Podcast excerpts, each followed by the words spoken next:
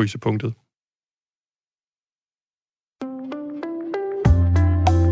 Du lytter til Mediemøllen med mig, Olav Skåning Andersen. Om en uge spiller det danske fodboldlandshold en vigtig kvalifikationskamp om at komme med til Europamesterskaberne i 2020. Det bliver den næst sidste landskamp, man kan se som kunde hos UC. UC har nemlig meddelt, at de fra 1. januar udelukker en lang række kanaler fra deres tv-pakke. Vi forsøger at finde ud af, hvad der er op og ned i tv-krigen, og hvad man som almindelig seer skal gøre for at få lov til at opleve det danske landshold på tv i fremtiden. Du lytter til Mediemøllen på Radio 4, hvor vi også sætter kritisk lys på den måde, mange danske nyhedsmedier lokker dig til at klikke på deres mere eller mindre interessante netnyheder. Radio 4 taler med Danmark. Men vi begynder med ugens mest omtalte bogudgivelse, Niklas Benders erindringsbog Begge Sider. Bogens forfatter, Rune Skyrum Nielsen, er her i studiet, og inden vi går i gang, er det på sin plads at komme med en slags varedeklaration. Jeg har tidligere som forlagsdirektør på Momenta snakket med Rune Skyrum Nielsen om at udgive Bender-bogen på mit forlag. Det blev ikke til noget, men til gengæld udkom bogen på Politikens forlag. Den har fået rigtig gode anmeldelser, har fået utrolig meget omtale, og det er det, vi skal tale om i dag. Med her i studiet har vi Jonas Kulratje, chefredaktør på BT. Velkommen til jer begge. Tak skal du have. Jeg læser lige et par overskrifter op fra BT først. Bentner besvimet af druk. Jeg skider i bukserne og brækker mig ud over det hele. Ven vækkede Bentner med handjob. Fuld Jon Dahl svinede Bentner til. Det er jo oplagt at tro, at den massive omtale, især BT og Ekstrabladet, ville vække ubetinget glæde hos, hos dig, Rune Skyrum Nielsen. Er det sådan? Først og fremmest så vil jeg sige, at jeg er ekstremt glad for, øh, hvordan det går bogen, øh, hvordan de fleste heldigvis øh, gennemskuer, hvad den, hvad den i virkeligheden handler om, øh, og jeg er rigtig, rigtig glad for selvfølgelig rigtig meget opmærksomheden, og der har også været virkelig fine og ordentlige øh, artikler, blandt andet hos øh, øh Jonas Medie, BT.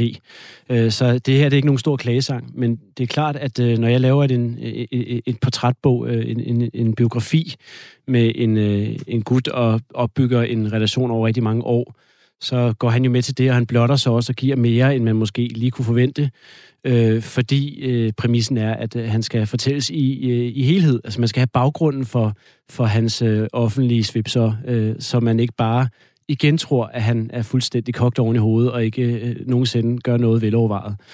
Og det er klart, at øh, når jeg ser, at der, bliver taget så mange historier ud af kontekst, og mange af dem øh, der gør medierne ikke nogen stor indsats for at, øh, at guide læseren på, på, på rette spor i deres overskrifter eller deres underrubrikker om, at det her det er altså 17 år tilbage i tiden, eller 18 år tilbage i tiden, eller 13 år tilbage i tiden. Hvad er du især så, utilfreds med? Øh, jamen, jeg, jeg er jo ked af, at, øh, at folk, når de ser de her overskrifter, så tror de, det er noget, der er lige er sket. Øh, alt det her, som du lige har læst op her, det er jo noget, der hører tilbage til 16 og 18 års alderen, øh, og så er der selvfølgelig en, en reference til en assistenttræner, der har, der har svinet Niklas til, men det er, jo, øh, det, er jo, det er jo ikke på Niklas regning, kan man sige. Øh, så det er klart, at øh, jeg vil jo som, som, øh, som, som den øh, portræt, ambitiøse portrætjournalist, jeg er, være, øh, være en idiot, hvis ikke jeg bliver ked af det, når øh, den, jeg portrætterer, faktisk bliver skævvredet i medierne. Jeg er godt klar over, at det er en del af dealen, at man ikke kan rigtig undgå, at der, der bliver lavet noget af det her, men at det har taget så meget overhånd, som jeg næsten synes, det har med langt, langt over 100 artikler øh, de forløbende 4-5 dage øh, om Niklas, og også nogle af dem, som bestemt ikke er, er gennemresearchet eller tager historien videre, og, og, og måske værst af alt øh, ofte øh, simpelthen øh, ikke engang øh, tager resten af bogen øh, øh i, i, i en mente. Altså, det vil sige, at der er nogle artikler, øh, hvor der simpelthen står noget, der bliver dementeret senere i bogen. Altså, journalisterne har skrællet, før de har læst bogen igennem. Men nu er det jo sådan, du er en meget erfaren øh, journalist, og du mm. kender medierne indenfra. Mm. Burde du ikke have forudset, hvad jo, der skete? det havde vi da også forudset. Vi havde forudset, men det, derfor kan jeg jo stadig godt blive ked af, at at det skulle gå så hurtigt. Altså det sidste uh, har både BT og Ekstrabladet, men også andre medier, Ritzau for den sags skyld, nogle gange lavet tre historier i en, fordi de var bange for ikke at komme først med den. Så til sidst har man altså bare kyldet tre forskellige vinkler ind i en historie, bare for at den skulle ud. Ikke? Nu sidder BT-chefredaktør Jonas Gulerati her i studiet. Øh, hvad vil du sige til BT's indsats? lidt. Hvad vil Jeg du sige til. BT's indsats?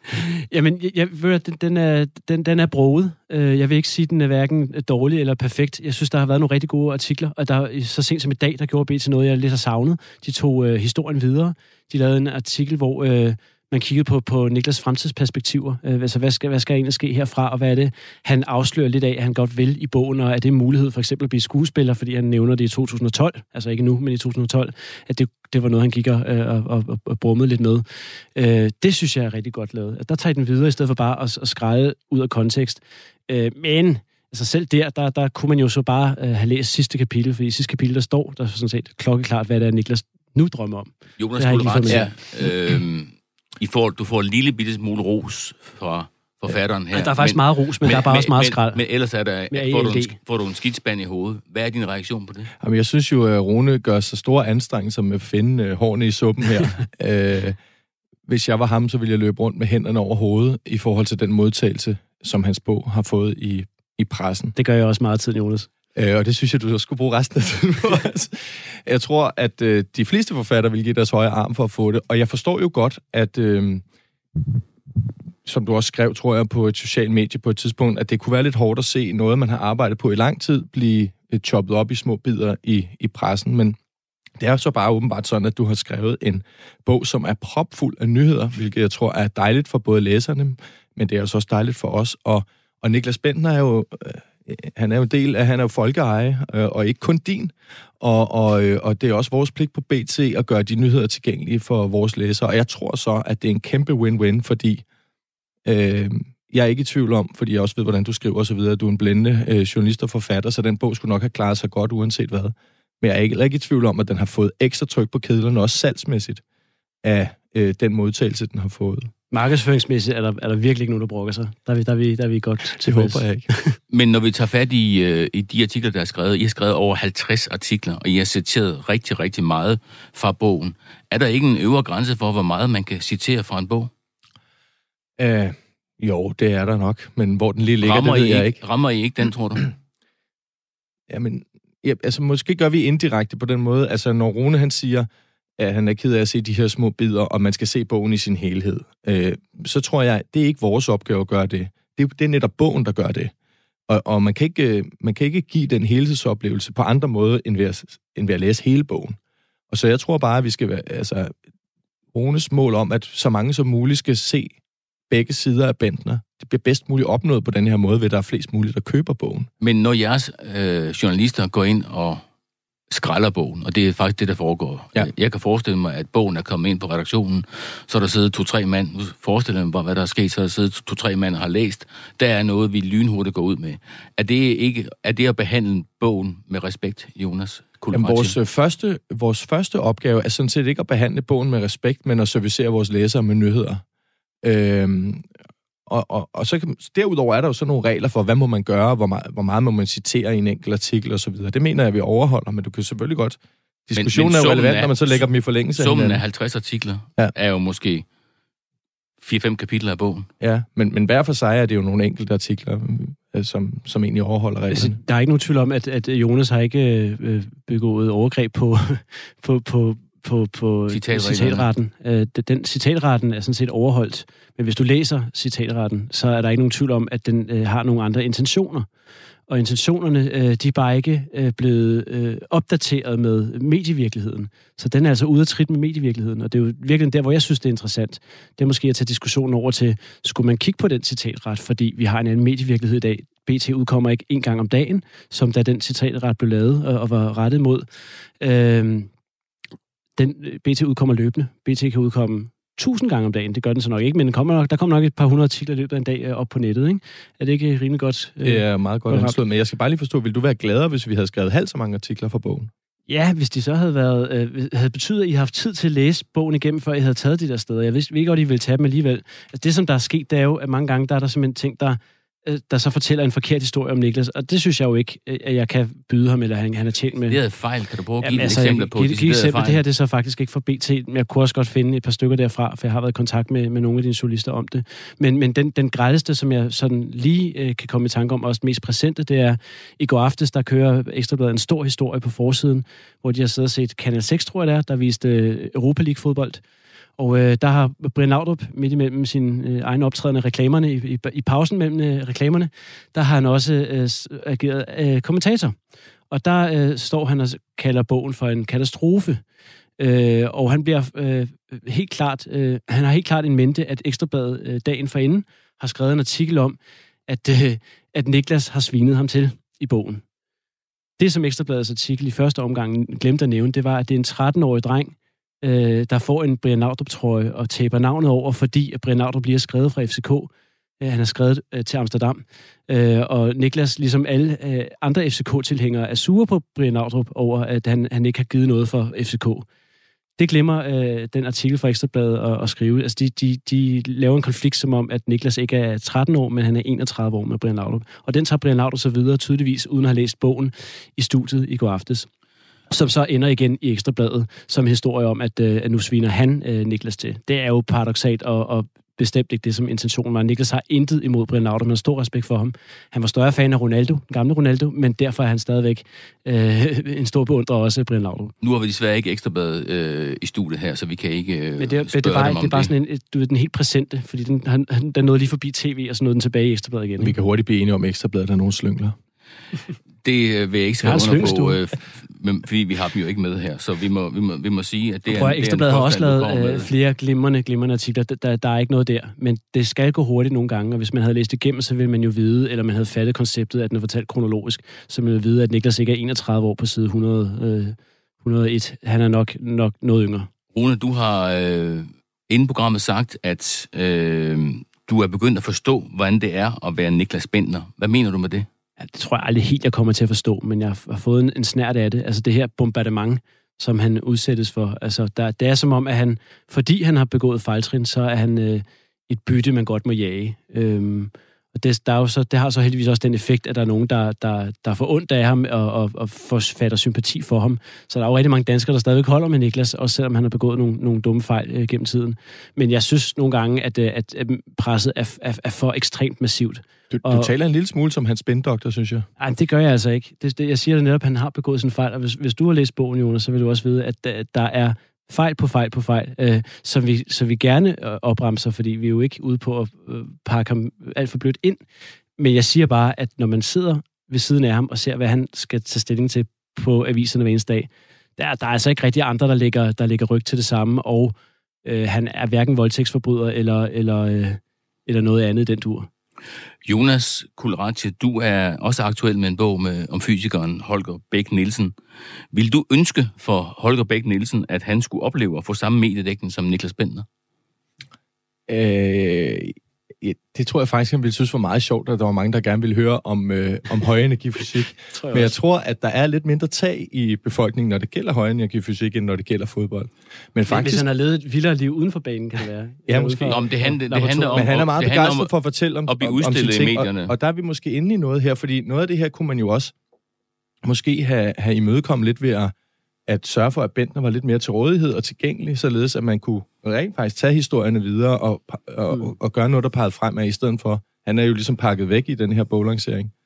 Øhm, og- så, så det tror jeg, der var noget, man kunne, man kunne arbejde med fra forlaget og, Men, og men det er jo måske. igen også øh, det, man kan kalde for at være et brændt barn. Altså Niklas har ikke særlig meget tillid til, at han kommer til at fremstå helt i nyhedsmedierne, og derfor har han jo også gerne vil lave en bog, hvor man får hele historien, som han kan referere til, når, når folk spørger ham, når hans søn kommer ind på og siger, hvad var det egentlig, der skete dengang, så kan han sige, øh, nu skal du høre, nu, nu, nu sidder vi og læser det her sammen, og så får du det i hvert fald i en, i en helhed. Ikke fordi, at far er stolt over, hvad der skete, men ja. ikke desto mindre. Men, men Rune både du og forlaget ved jo også, at, at så bliver efterspillet også, som, som det gør. Det er de mekanismer, der går i gang. Men det er også derfor, vi ikke sidder og tuder. Jeg kritiserer bare øh, nogle kolleger, som jeg ved godt er i stand til at lave god journalistik, øh, der måske har haft lidt for travlt. Ikke? Men tror du, at dit forlag er lige så øh, er enig med dig i den kritik, du her øh, foregår? Nu, nu, Øh, nu kan jeg nu- se, at, at bogen er, er jeg tror, trygt i Jeg tror, forlaget er, er yderst begejstret over, at, øh, at det går så fint, som det gør øh, med, med, med salget. Selvfølgelig er forlaget det. Øh, hvem vil ikke være det?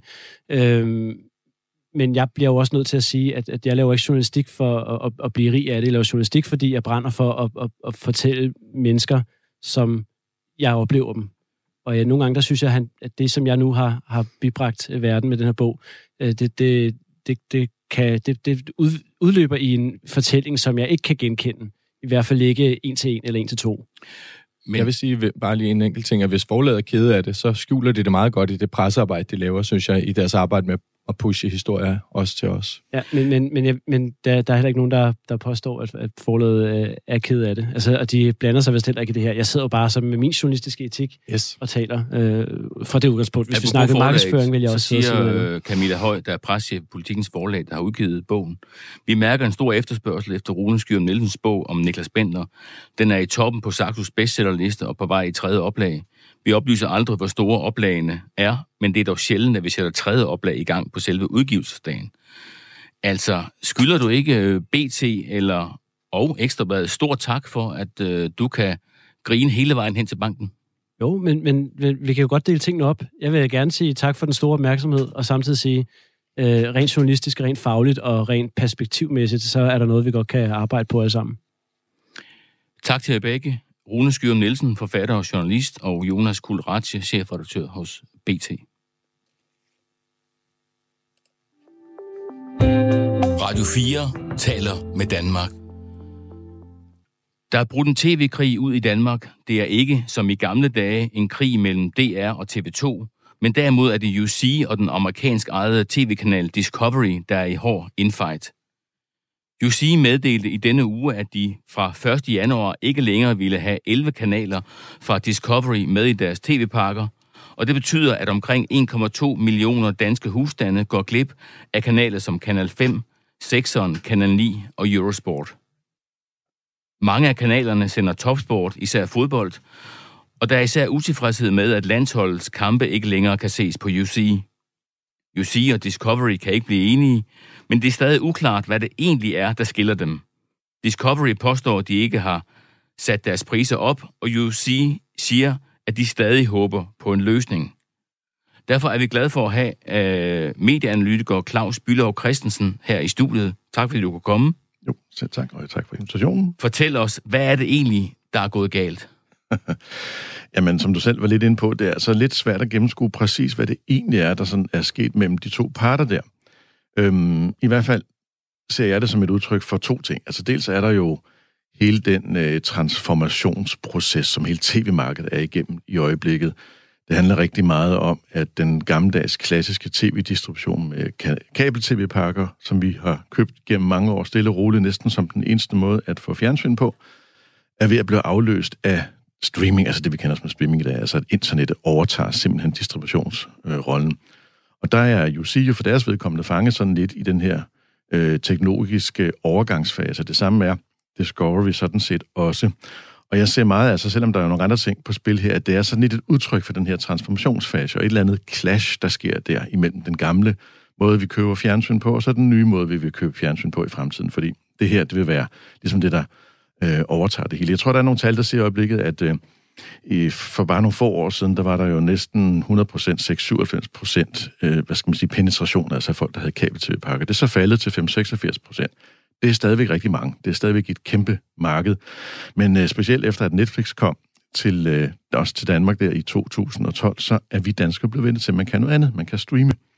Så meget af det her handler om, altså de der mekanismer, mekanismer der ligger bag, det handler jo om, at øh, øh, UC skal til at omstille sig til, til den her proces, og de har jo det her valg, valg selv produkter, og de har også nogle uh, streaming-ting, og de vil jo gerne gøre, hvad de kan for at holde på kunderne, fordi der er jo mange kunder, der har forladt UC, fordi de gerne vil uh, ja, gøre noget andet. De vil gerne bruge noget streaming.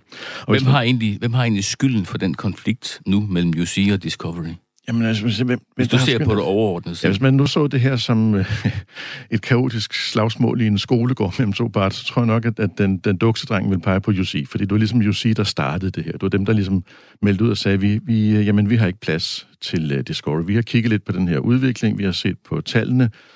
Det, vi kan tilbyde jer, Discovery, det er at være til stede i vores blandt selv univers, men der er altså ikke plads til jer længere i de gammeldags uh, kabel-tv-pakker. Og en af forklaringerne på det var simpelthen seertal, altså at tallene for kanal 4, 5 og 6 osv. ligger relativt lavt i forhold til TV2 og Viaplays kanaler, med 3-5 procent. Så det er ligesom været en af sådan hovedargumenterne, som jeg har hørt det fra sige omkring, at det, det, derfor må vi simpelthen vælge, det, det, det må ligge et andet sted, og det, det synes jeg, det er også øh, blevet ret dyrt, fordi der er to ting i det, som jeg sagde, det her med teknologiovergang, og så er der det med sport selvfølgelig, som også spiller rigtig meget. Nu er der jo sikkert rigtig mange lyttere øh, her, som har UC-pakker derhjemme, og som fra 1. januar øh, mister øh, mange forskellige kanaler, men især landskampene øh, er noget, som der, bliver, der er stor interesse for. Øh, hvordan er din vurdering? Kan der stadigvæk nås en løsning? Kan der stadigvæk øh, sørges for, at der bliver lavet en, en afklaring, så ja, altså. de lyttere, der lytter til det her program, kan se øh, fodbold fra 1. januar? Ja, men altså for det første mener jeg stadigvæk, det forekommer usandsynligt, at de her to parter ikke kan finde hinanden et eller andet sted, fordi der ligger egentlig ret mange kompromiser sådan til højre benet. Øh, hvis det så slet ikke lykkes, øh, så er der altså måder, at øh, de, der virkelig gerne skal og vil se de her kampe, og se de ting på øh, Discovery's kanaler, hvis de vidderligt forsvinder fuldstændig fra vil sige, de kan godt findes på anden måde derude. Det er lidt bøvlet, det er måske også lidt, øh, lidt dyre. Jeg Vi tror, kommer tilbage til, hvordan de må, måske kan findes. Ja, men altså, jeg tror altså stadigvæk, at, at de må altså kunne blive enige, fordi det virker også sådan lidt, altså lidt fjollet, altså, fordi det, det er jo, altså, alle har jo kunne se det her komme, man har kunne se den her nye, øh, den her transformationsfase, at, at i fremtiden så bliver tv altså distribueret på en anden måde. Øhm, man har også set, at ja, sportsrettigheder blev dyre og dyre, men et eller andet sted, så burde man ikke godt kunne have grebet det her i opløbet, så at sige, tænker jeg. Øhm, altså, der har selvfølgelig været meget fokus på det her med netop de der 3-5 procent seertal, som der har ligget på Discovery's kanaler. Øh, det, der måske, ved, måske nok er kommet lidt bag på UC, det er, at der, det kan godt være, jeg tror, at Discovery havde selv nogle tal, der sagde, at op mod en femtedel af, af UC's kunder vil have de der kanaler. så kan det godt være, at de ikke ser dem så meget tid, men de vil bare have dem. De vil have, at de er der. Og det kan jo skabe nogle store problemer for øh, uh, UC, hvis de øh, simpelthen får en, øh, en massiv kundeflugt på grund af den her sag. Så i lyset af det, så er begge parter altså store tabere, hvis ikke de finder et kompromis. Og kompromiset vil selvfølgelig koste noget for begge parter, men, men sådan er det med kompromiser. I hvert fald så vil øh, det være rigtig dyrt for både Discovery ikke at få den her distributionskanal, og det vil også være rigtig dyrt for UC, måske endda meget dyrt, hvis kundeflugten den tager til, efter at uh, der er så meget mediestøj omkring det her, og, og folk, der simpelthen bare er frustreret over, at ikke de kan se det, de gerne vil se. Vi ville jo utrolig gerne have haft de stridende parter i skolegården, UC og Discovery her i studiet. Men direktør Jakob Mortensen fra UC ønskede ikke at deltage i en debat med Discovery, og Discoverys direktør Christian Kemp kunne heller ikke afsætte tid til at deltage. Vi har dog talt med Jakob Mortensen fra UC tidligere i dag. Jo, men vi er jo stadigvæk i forhandlinger med Discovery, så jeg håber også på, at vi bliver enige. Ja. Vi er bare ikke nået, øh, nået det på nuværende tidspunkt. Og det betyder også, at vi er ude og fortælle vores kunder omkring, at vi desværre ikke har Discoverys indhold øh, hos UC efter den 1. januar, på grund af, at vi går forbi den deadline, der gør, at vi kan sikre det. Og det betyder ikke, at vi ikke arbejder videre efter en løsning. Men det, der gør det svært den her gang, det er, at jeg tror, vi ser tingene lidt forskelligt i forhold til, at øh, vi kommer fra en verden, hvor vi har set meget flow TV, der har været nogle faste pakker, og de er blevet større, og de er blevet dyrere. Men nu er vi på vej hen i en verden, hvor at der er indhold fra endnu flere steder, og der er et endnu større krav om, øh, om valgfrihed. Øh, så det at, øh, at give den valgfrihed og give den fleksibilitet og ikke blive ved med at lave prisstigninger på indhold, der bliver set mindre, det er nogle af de elementer, der er inde i forhandlingerne lige nu, øh, som gør det sværere end, øh, end normalt. Føler du et ansvar for, at, øh, at jeres brugere, de her mange danskere, der, der følger landsholdet, kan se landsholdets kampe? Ja, øh, klart. Fordi, altså, som jeg sagde, jeg tror, at en ting som landsholdet, det er jo en ting, der er med til at samle Danmark, og det er en af de ting, vi gerne vil se. Det vil vi gerne se live, det vil vi ikke se, øh, når kampen har været spillet, øh, og vi vil gerne se det på den store skærm. Så det er ikke en streamingoplevelse. Øh, så øh, det er helt klart, at jeg tror også på, at landsholdet, det er en af de ting, selvfølgelig skal det også være i, øh, i bred distribution, og en af de ting, som vi også kan få se bredt i, i Danmark, også hos, hos UC. Føler du, at, at at Discovery tager, tager landsholdet som, som gissel i de her forhandlinger? Jamen, jeg tror, hvis vi kigger på det fra, fra kundernes synspunkt, det danskerne gerne vil have, det er jo, at de gerne vil have adgang til alt det gode indhold. Om det er sport, eller om det er underholdning, eller om det er familieprogrammer. Og der bliver vi nødt til, både som indholdsleverandører, eksempelvis som Discovery og, og andre, og også som UC er med til at understøtte, at man selv kan vælge det indhold, man gerne vil, øh, vil have. Så man gerne til fodbold, så skal man kunne vælge det. Jeg tror, vi skal, vi skal væk fra en verden, hvor vi bruger enkelte rettigheder til at, at, at sikre, at andre kanaler kommer med i nogle pakker. Øh, så jeg tror, det det vigtigste er, at vi er med til at understøtte valgfriheden, både hos Discovery, men også hos, øh, hos UC. Men det kan jo være svært at forstå, at den her magtkamp er nødvendig.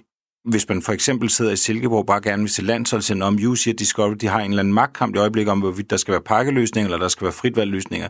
Men, men den, der er offeret her, det bliver mig. Jeg kommer ikke til at kunne se landskamp, som jeg plejer. Ja, men jeg kan da godt forstå, at man, man som, øh, som menig mand eller dame sidder tilbage og så tænker, er der ikke, øh, er der ikke en voksen til stede, der bare kan sikre, at der bliver lavet en aftale, så vi, øh, så vi får det her indhold øh, tilgængeligt. Øh, men det, der, det, der er vigtigt at, at, at, at sikre, det er, at vi er på vej ind i en fremtid, hvor at vi får indhold fra flere forskellige steder, og vi kan ikke blive ved med at, at prisstige indhold, der bliver set mindre. For jeg tror, at det på den lange bane kommer folk til at blive endnu mere frustreret over. Øh, så det er derfor, at øh, det er en svær forhandling lige nu, men det er en forhandling for at gøre det bedre på, øh, på længere sigt. Det var altså UC's direktør Jakob Mortensen øh, og Claus Bylov Christensen. Hvad er din vurdering af svaret fra Jakob Mortensen? Kommer der en aftale? at, altså som jeg sagde før, det, det tror jeg, der gør, og jeg tror stadigvæk, det lander på et, et, et, et fornuftigt kompromis på begge parter, og det mest oplagte vil jo være, at de her, øh, der er, hvad har de, de har 11 kanaler Discovery, men de her populære kanaler med sporten, de må altså, tror jeg, UC blev nok nødt til at lægge dem tilbage til, i øh, de traditionelle kabel-tv-pakker. Altså, så tror jeg simpelthen, frustrationen blev for stor hos deres kunder til, at de kan holde til det. Men han siger jo også to ting, der egentlig bekræfter det, jeg lidt sagde før. Altså, det, er, det handler meget om det her teknologiskifte, det handler meget om den store valgfrihed, som kunderne vil have. Der vil så sige, kunderne har den jo sådan set allerede. De kan jo godt vælge UC fra og vælge andre ting på på en anden måde, men han vil jo selvfølgelig også gerne have, at valgfriheden er inde i UC's univers. Og så bekræfter han jo sådan set også, at de oplever, at Discovery bruger de her sikkert meget dyre sportsrettigheder, de har købt til blandt andet landsholdet, til at lægge pres, til at lægge pres på for alle de andre kanaler ind i øh, uh, pakken også. Så, så der er sådan et, et power game omkring nogle dyre rettigheder. UC, der jo også har gjort meget ud af at fortælle, at de ikke kommer til at stige i pris her per 1. januar. Det har de jo ellers gjort støtte og roligt gennem flere år og lagt en 10, 20, 30 kroner på til stor utilfredshed for kunderne, så kabel selv den helt lille, er blevet uh, ret kostbar. Men jeg synes, der er mange signaler omkring her, at de bliver, altså, de bliver nødt til at blive enige. Det bliver simpelthen alt for dyrt for begge parter, hvis ikke de bliver enige. Så kan det godt være, han har ret i, at det går galt her på januar, at de ikke har tid til det, men det kan også være et, uh, en ordentlig armvrider til Discovery. Nu skal I bare se, nu kan det bare ikke lade sig gøre, så sådan er det. Så er der en, et stort power game mellem Discovery og UC. Er, er det det, det handler om? Jamen, det er det, ja. Og stadigvæk, altså, det undrer mig stadigvæk lidt, at de kunne have taget det power game bag lukkede døre, øh, uden at det kom ud, så at sige, i skolegården, som sådan en, en, en brutal slåskamp, også når vi tænker tilbage på de meget voldsomme ressourcer, de skal vi har brugt på indryk heltidsannoncer i, dagens, i landets avis osv. Øh, det har jo været dyrt, og ja, det burde egentlig have været unødvendigt. En af de UC-brugere, der er frustreret over udsigten til at miste muligheden for at se de store sportsbegivenheder, er Winnie, Winnie Larsen fra Silkeborg. Og vi har ja. Winnie med på telefonen. Velkommen til Mediemøllen. Jo, tusind tak skal du have. Hvad er det for nogle sportsbegivenheder, du plejer at se i, på tv, og som du så fremover ikke kan få lov til at se? Det er, det er jo selvfølgelig primært vores landskampe i fodbold. Øh, men udover det er det også øh, mange andre. Øh, jeg vil rigtig gerne se alt, hvad der foregår i håndbold, vores egen lille klub her i Silkeborg, BSV, og jeg vil også gerne følge vores egen fodboldkampe fra SIF i Silkeborg. Og, og det er min væsentligste landskampe, selvfølgelig, så det er en katastrofe, at forsvinder fra, min, fra mit fjernsyn. Så det største tab for dig for 1. januar, hvad bliver det? Det bliver helt klart, at øh, vores øh, fodboldlandskampe men det er bestemt ikke det eneste. Men de betyder meget for dig. Altså, hvem er du egentlig mest vred på i den her sag? Altså, øh, hvorfor er du indineret over, at du ser ud til at miste det fra din UC-pakke? Vi skylder det, tror du? Øh, jamen, altså, jeg, jeg føler selvfølgelig også øh, med i den der problematik, der er omkring UC og Discovery. Øh, det, det ser vi jo på mange planer altid. Men det, jeg ligesom mest tænker i forhold til mig selv, det er, at jeg har på et tidspunkt, der har jeg købt sådan en stor pakke, altså en lavkage fra UC. Mm. Og, og lige pludselig, så vælger de at skære 40 procent af min lavkage af og putte rugbrød ind i stedet for, og jeg har regnet med at skulle have flødeskum. så, så, det er, så det er jeg ikke glad for. Og, og det gør selvfølgelig også, at man overvejer, hvad, hvad skal man så? Hvad er dine overvejelser så? Altså min overvejelse, det er for det første, så, så tror jeg, jeg forventer egentlig, at det her, det må nødvendigvis falde på plads. Jeg tænker, der er for meget for mange økonomiske interesser i det. Så egentlig så tror jeg, det falder på plads. Og falder det ikke på plads, jamen, så, så må jeg jo finde nogle andre løsninger. Eller også vælge at, at, at se sport fra. Altså det har man jo også mulighed for. Men, men det vil jo være et problem for dig, hvis du er interesseret i sport. Øh, det skulle jo gerne være sådan, at du gerne kunne få det, du gerne vil have. Altså både landskampe ja. og håndbold og Silkeborg og forskellige andre ting. Ja, men det tror jeg da også. Altså, jeg, jeg tror da også, hvis vi kommer dertil, så vil jeg da også søge de muligheder og så finde ud af det på en eller anden måde. Men samtidig så ved jeg også, at jeg vil være meget irriteret over, at i stedet for bare at tænde for mit fjernsyn, så kommer landskampene, at jeg skal ind på min computer og finde, hvor kan jeg så finde den hen, og det koster så ekstra kroner. Det ved jeg, jeg vil være irriteret over. Og så der vil jeg helt klart også vælge det fra hver anden gang, sådan som jeg tror, jeg vil gøre i hvert fald. Kommer du til at opsige dit abonnement på UC, hvis, øh, hvis, det, hvis det ender med, at der ikke er landskampe? Ja, det gør jeg. Øh, og det gør jeg, fordi at øh, det er måske 40 procent af, af det, jeg gerne vil have. Det, det, det handler om, om sport, eller et eller andet procent i hvert fald. Og kan man sige, det de erstatter det med, som er ren underholdning, det de kalder underholdning. Jeg synes også, sport er underholdning. Men det, de kalder underholdning, det, er, det har jeg rigeligt af i forvejen, og det, det, altså kan man sige, den forbrug af min tid har jeg ikke brug for, at de tager mere af. Så. Altså man kommer så, så til at... Helt... Ja, undskyld. Så jeg, så jeg kommer helt sikkert til at, at gøre noget andet. Og nu synes jeg også, at jeg har været UC-kunde hele mit liv faktisk på, på alle planer. Og, og, og der synes jeg måske, at det her det er lige voldsomt. Jeg synes, det er voldsomt, de der økonomiske øh, ting, der ligesom står i vejen. Øhm, jeg, jeg synes, øh, altså vi, vi ved jo, at det er udenlandske øh, kapitalfonde, udenlandske mange penge, der ligesom går ind og styrer øh, både TDC og Discovery, og de, de vil også gerne styre min hjerne. Og på et eller andet tidspunkt, så må det da holde op. Så må jeg da sige nej tak til det. Det kan jeg godt forstå. Men man kommer jo også ja. kunne, jo til at kunne streame de her kampe sådan på andre platforme. Kan du ikke bare mm, gøre ja. det? Jo, det kan jeg sådan set godt. Øh, men nu er jeg bare vant til, at jeg tænder for mit tv og trykker på en knap, så kommer den. Jeg kan godt finde ud af at streame. Øh, men så skal jeg først have fat i min computer, og så skal den til, til mit fjernsyn, for jeg gider ikke at se en fodboldkamp på sådan en lille skærm, vel? Øh, så det kan jeg godt finde ud af. Og så snakker de jo også alle sammen om noget, jeg ikke ved noget om. Det er, streaming, det koster meget energi, og det må vi jo ikke bruge noget af.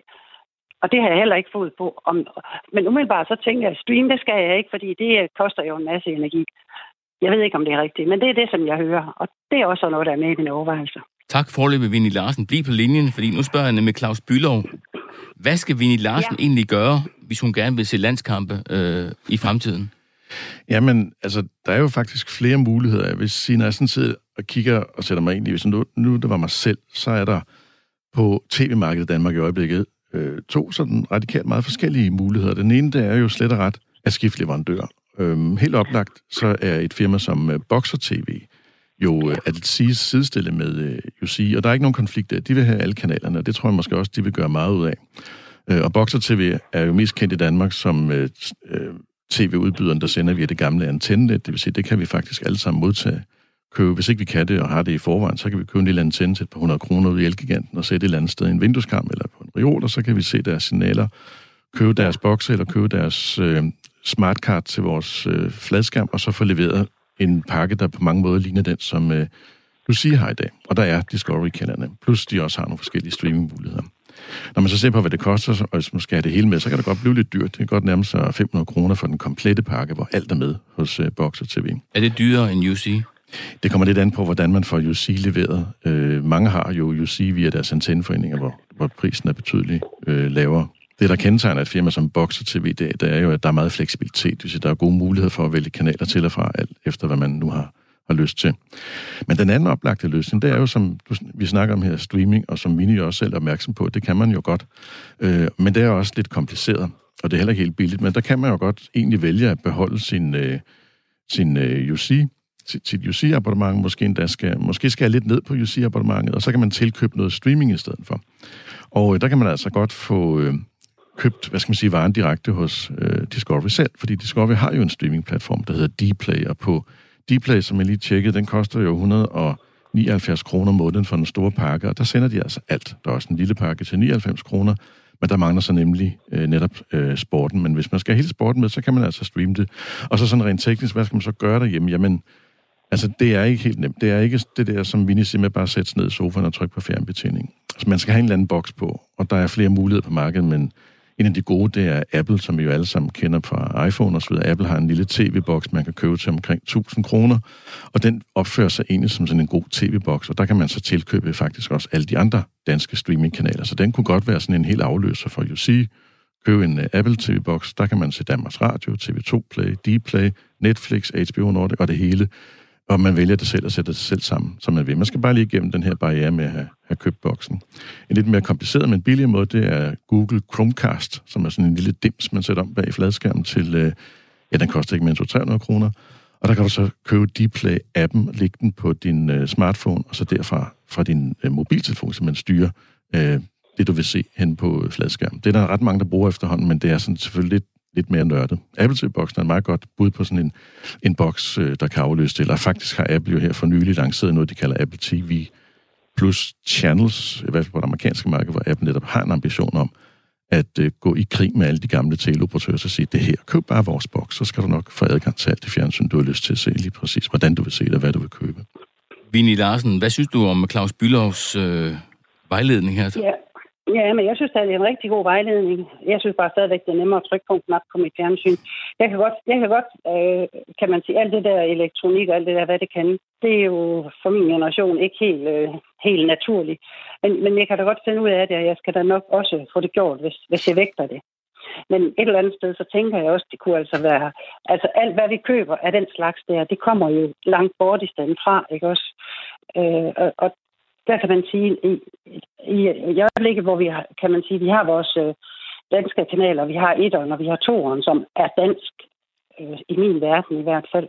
Og jeg kunne da meget bedre tænke mig, at vi fik øh, sport ind over der, som vi havde i gamle dage. Øh, ikke nødvendigvis, vi kunne se lige så meget, men i hvert fald de, de der vigtige ting, som en landskamp jo er.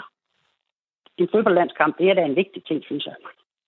Det digitale tv-liv er ikke nemt. Øh, tak til Vinnie Larsen i Silkeborg, og tak til Claus Bylov Christensen, selvstændig medieanalytiker her i studiet. tak. Radio 4 taler med Danmark. Hvordan føles det for pårørende til mere eller mindre kendte danskere, når de kan se deres nyligt afdøde familiemedlem blive brugt som mading eller clickbait, som man kalder det? Og hvor kendt skal man egentlig være, for at medierne kan bruge den lokkende overskrift Kendt dansk musiker død det skal det handle om nu. For i tirsdags kunne man på Ekstrabladets hjemmeside læse overskriften Kendt dansk musiker død. Hvis man klikkede på artiklen, ville man opdage, at der var tale om bassisten Timmy Hansen fra heavy metal bandet Merciful Fate. Men det er bestemt ikke første gang, at Ekstrabladet har kørt rubrikken Kendt dansker død, eller kendt musiker død. Det gjorde det blandt andet i december 2018, da Jens Bjørn Hansen fra Folkemusikorkestret De Gyldne Løver døde.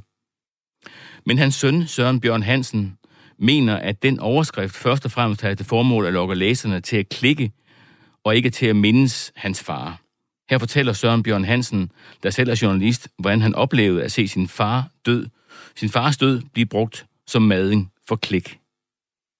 Cirka 4-5 dage efter min far han døde, der kom der en, øh, en nekrolog ud, og den kom faktisk først oprindeligt i nordjyske øh, øh tidene, tror jeg. Eller det gjorde den, og så blev den øh, ligesom, så defileret ligesom ud i nogle andre medier. Og øh, den nåede så også til Ekstrabladet og til BT. Og øh, jeg spotter først, jeg, jeg tror faktisk, det er min bror, der øh, sender mig et, øh, et linket til den her artikel på øh, eb.dk. Han har set på forsiden, at der står øh, kultsanger, eller dansk kultsanger er død. Og inde i artiklen, der står, der er overskriften så, kendt dansk sanger er død. Og så er der ligesom en øh, underbrik, hvor der står, øh, min far, Jens Bjørn Hansen, fra De Gyldne Løver, er død 74 år gammel, oplyser familien. Eller noget, den du, nu har jeg jo ikke lige artiklen foran mig. Og sådan en, og ellers er det sådan set bare en, en, en citat til historie af den nekrolog der. Som er en fin nekrolog. Men, men øh, min første, min første sådan følelse omkring det var sådan, jeg kan huske, at jeg skrev en sms til øh, min gode ven, øh, hvor, at jeg, øh, hvor jeg nævnte, eller hvor jeg lige skrev, at Nå, så blev min far død skulle til clickbait, tror jeg, jeg skrev. Fordi det var den der måde at sælge hans død på til, til læserne af EBDK, som, hvor jeg hovedparten jo ikke kan huske min far nødvendigvis, som en, som en, en kendis. Og mange ting var han, og øh, der var også en del danskere, der kendte ham, øh, sikkert særligt tilbage i 70'erne og 80'erne. Men, øh, men kendt, det, det er alligevel... Øh, han var verdenskendt i Nordjylland, lad os sige det sådan. Og det gjorde mig sgu sådan lidt sur. Og, og det blev nok også lidt øh, bekræftet, da jeg kom ned i øh, øh, kommentarfeltet på EBDK. Det er et farligt sted på Vesterhen. Det skal man helst lade være med. Men jeg kiggede jo alligevel ned på Nationen der, og der var jo rigtig mange, der var sådan, øh, hvem, øh, jeg har aldrig hørt om, han er da ikke kendt, og sådan. Altså en masse negative kommentarer.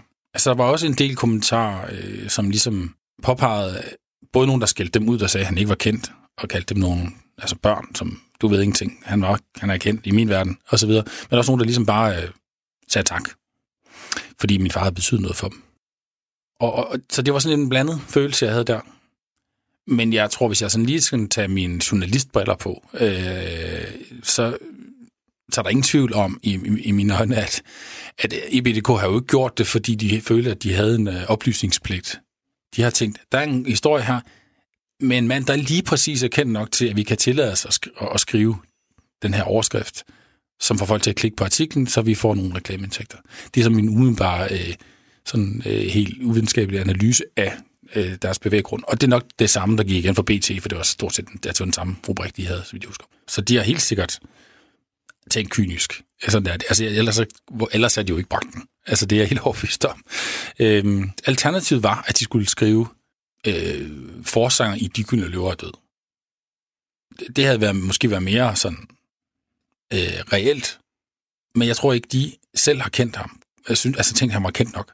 De har ikke kendt, vidst, hvem han var måske, eller kendt til musikken, så de har vurderet, at ja, det har ikke kendt nok. Det får ikke folk til at klikke. Vi, vi må hellere ligesom skjule hans identitet i rubrikken, øh, så vi er sikre på, at nogen klikker på det. Ikke fordi de er interesseret i, at folk skal læse det, tror jeg, øh, i og med, det er jo bare en citat, en nekrolog, men jo fordi, at de lever af klik.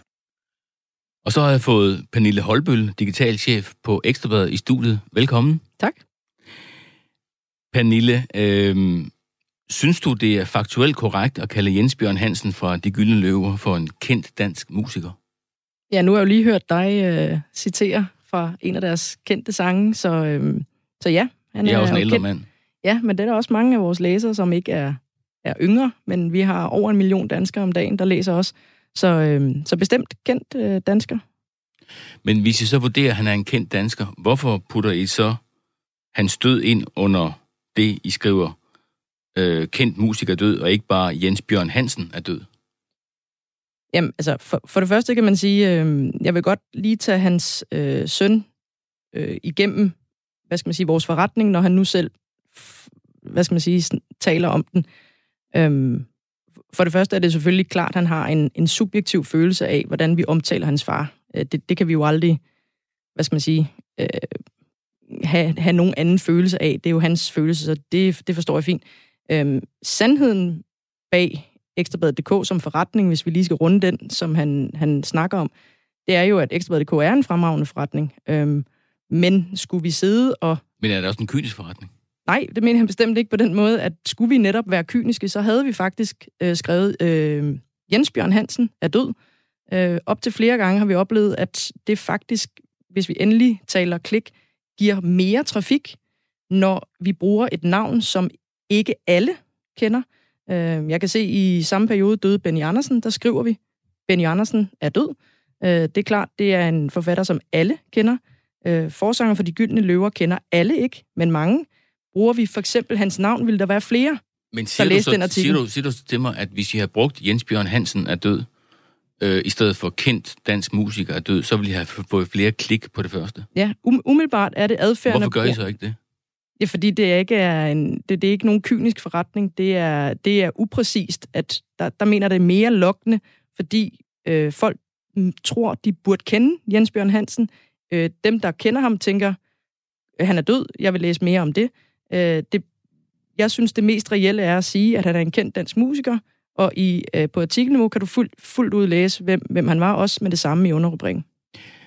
Det er en øh, bedre forretning, og det er etisk øh, en bedre måde at gøre det på, øh, at skrive Jens Bjørn Hansen er død. Hvorfor gør I egentlig ikke det så? Jeg ved ikke, om det er etisk er, er og så rigtigt. fortæller man øh, læseren, hvad det, hvem det er, der er død med det samme. Jo, men man kan, der er selvfølgelig også nogle hensyn omkring, hvor øh, hurtigt man skal afkode artiklen, hvor meget plads vi har på en forholdsvis komprimeret øh, forside. Også nu, hvor man skal læse det på øh, mobiltelefon. Øh, det er et langt navn. De gyldne løver er også et, øh, et langt navn. Øh, det er klart, vi, øh, vi lever jo også af at kunne lave øh, artikler, nyheder, som er appellerende, og som øh, læserne gerne vil, øh, vil klikke på for at læse mere om. Øh, vi lever ikke af, hvis det er dokumenteret clickbait er ikke nogen god forretning. Ekstrabladet.dk er en fin forretning. Men I bruger clickbait?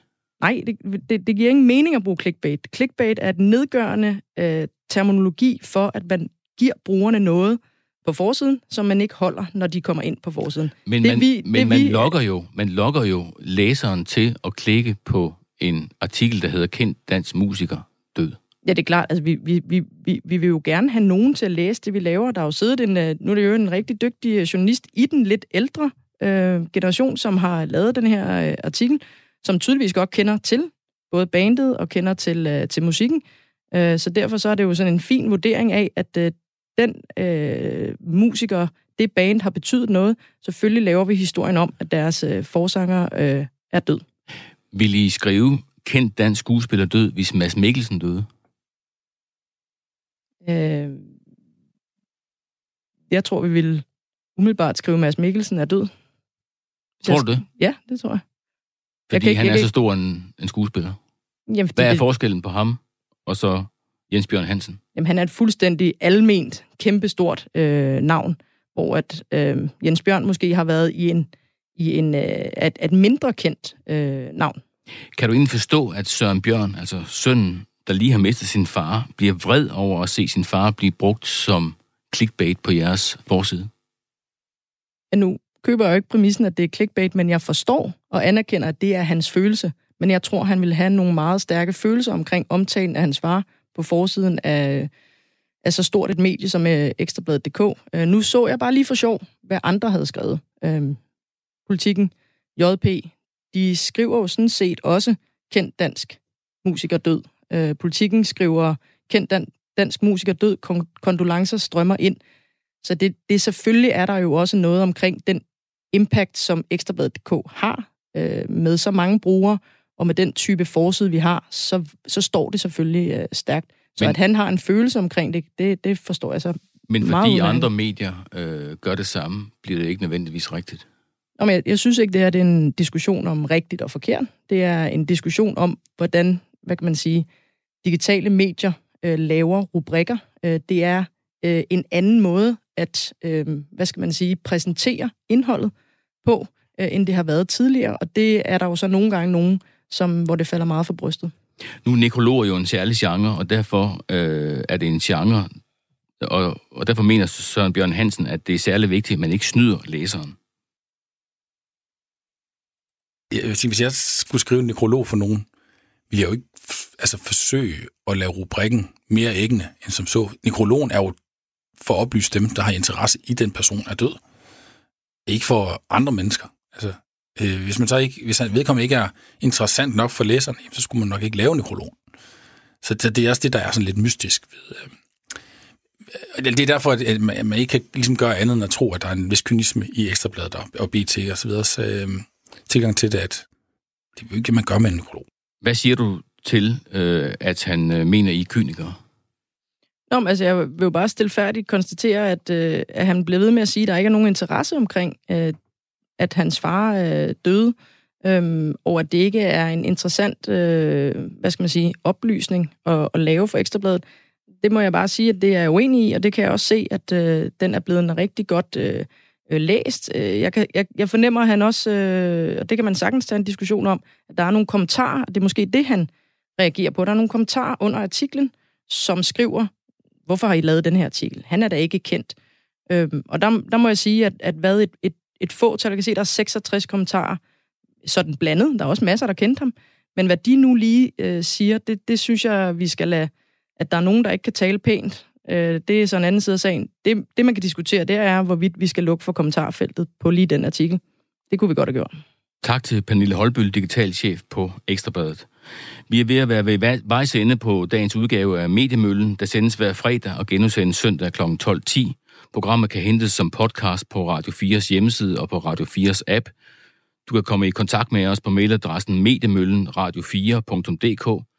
Vi tager imod forslag til emner, vi kan tage op i programmet, og så vil vi gerne høre jeres egne oplevelser med de traditionelle medier, eller hvordan i har haft oplevelser på sociale medier også. Programmet er produceret af Wingman Media på Radio 4.